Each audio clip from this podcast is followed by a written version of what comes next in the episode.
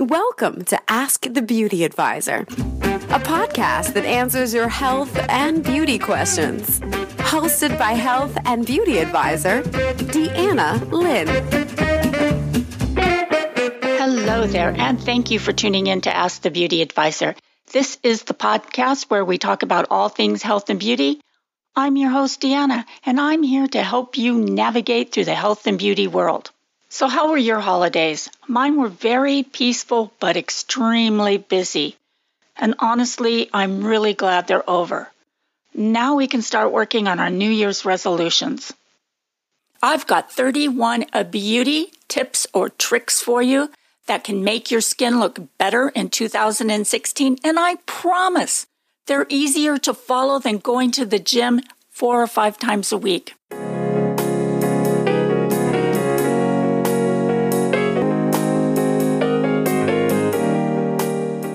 I have 31 tips posted on the blog, but today we're going to focus on just one of those tips, and that's facial masks. I'm going to share with you how to pick out just the right facial mask treatment for your particular skin type.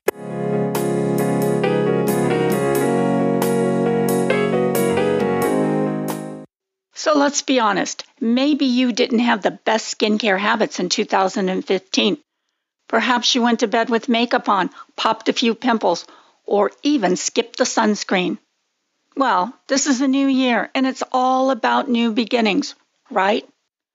So let's take this opportunity to turn the worst skincare nightmares into a month long challenge.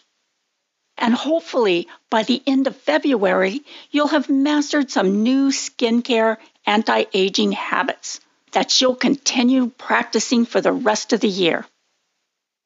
Okay, so now once you've mastered your skincare routine, the best way to keep your complexion glowing is to add in a facial mask treatment.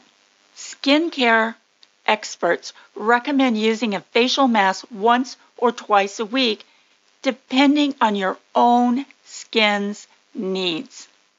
So, I guess now the next question would be what facial mask would be the best suited for your particular skin type?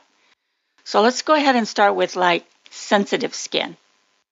For sensitive skin types that experience redness, look for something with minerals to calm any inflammation. Try Avène's Soothing Moisture Mask. It costs about $26. It's a creamy option that features natural minerals from thermal waters. Now, if you're acne prone you've, and you've done a lot of extractions, a clay mask is a great choice because it will pull any remaining infection out of those pores and close them down or tighten them a little. A clay mask is also a wonderful option for oily complexions because it'll also help to absorb some of that excess oil. Try a mask like Kate Somerville's clearing mask. It retails for about $45, but it's formulated with clay to combat oily skin. Now, a dry complexion wants to add moisture back to a parched complexion. You can do this by using a hydrating treatment like Caudalie Moisture Cream Mask, which sells for about $39. You could also use an exfoliating mask that will help dissolve some of that dead, dry skin. The one that I would recommend is Ren's, Ren's Glycolic Lactic Radiance Renewal Mask, which sells for about $55. But it does contain glycolic acid, which helps to smooth out a rough dry complexion. Now, combination. If your skin is truly a combination skin type, think of an oily T zone matched with a dry complexion. Then try one of the oil absorbing masks where you need it and a moisture rich mask option on the dry areas of your face. All right, so let's just recap this. A sensitive skin type needs a creamy, soothing, hydrating mask. An acne prone skin needs a clay mask. A dry skin needs a hydrating mask or an exfoliating mask, and a combination skin needs both one for the T zone and one for the dry areas. So, anyway, I hope this was helpful for you today. You can check the blog, askthebeautyadvisor.com, for more tips and tricks. I have 31 all total tricks or tips that can help your skin look better in 2016. You've got mail, Miss Lynn. I do. Oh my God, my first email. All right, let's see now. Who is it from? This is so exciting. It is from someone named uh, Betty. Betty, I won't read your last name on the air here, but um, let's see. What does Betty say here? Dear Beauty Advisor, I've been dealing with nausea ever since I went through menopause. My hot flashes have subsided, but not the nauseated or queasy feeling. At first, I thought it was the vitamins, but I have been taking the same daily multiple vitamins for over 10 years, and I try eating very healthy. I don't understand why I have this constant queasiness. I just happened to stumble on your blog and thought I'd run this question by you. Thanks in advance, Betty. Well, Betty, this is a great question, and I thank you for sending me an email. But it really does sound like the problem is the iron in your multivitamins, particularly, excuse me, particularly if you're also experiencing fatigue, abdominal pain, or any skin discolorations. These are all telltale signs of iron overload, where the body's getting too much iron from the food and vitamins. This is especially common in postmenopausal women. The body stops losing the minerals through menstruation, and the body's needs drop by more than 50%. That's why professional healthcare professionals and nutritionists recommend that women over the age of 50 Take vitamins that are iron free. Also, it's smart for women over 50 to eat a lot of phyto rich foods like berries, currants, and even green tea. These are things that will reduce iron absorption and can clear excess iron out of your system.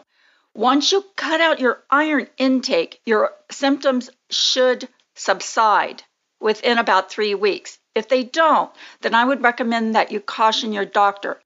So, in other words, Betty, stop taking the vitamins for two or three weeks and see how you feel.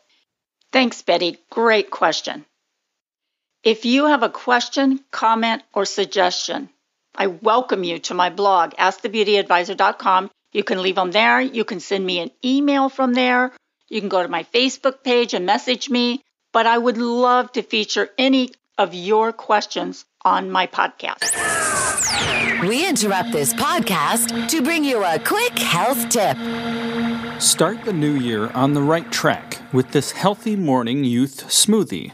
This recipe is full of ingredients to help keep your body feeling young. The coconut water keeps skin hydrated, and wheatgrass is a superfood that keeps damaging toxins from invading your skin.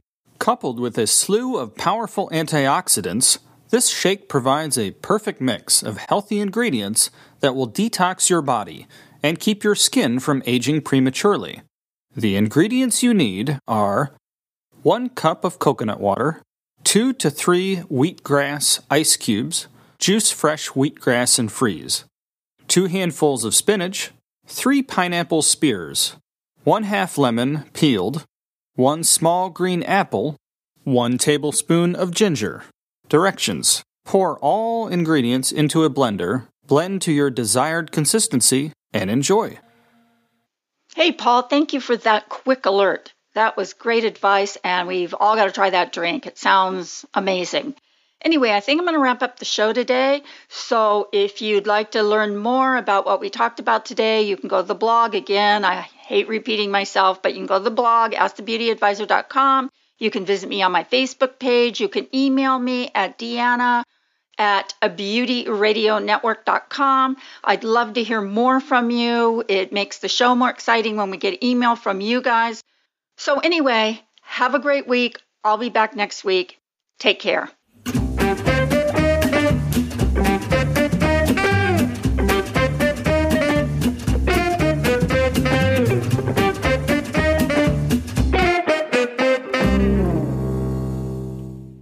The Beauty Advisor is a part of the Beauty Radio Network.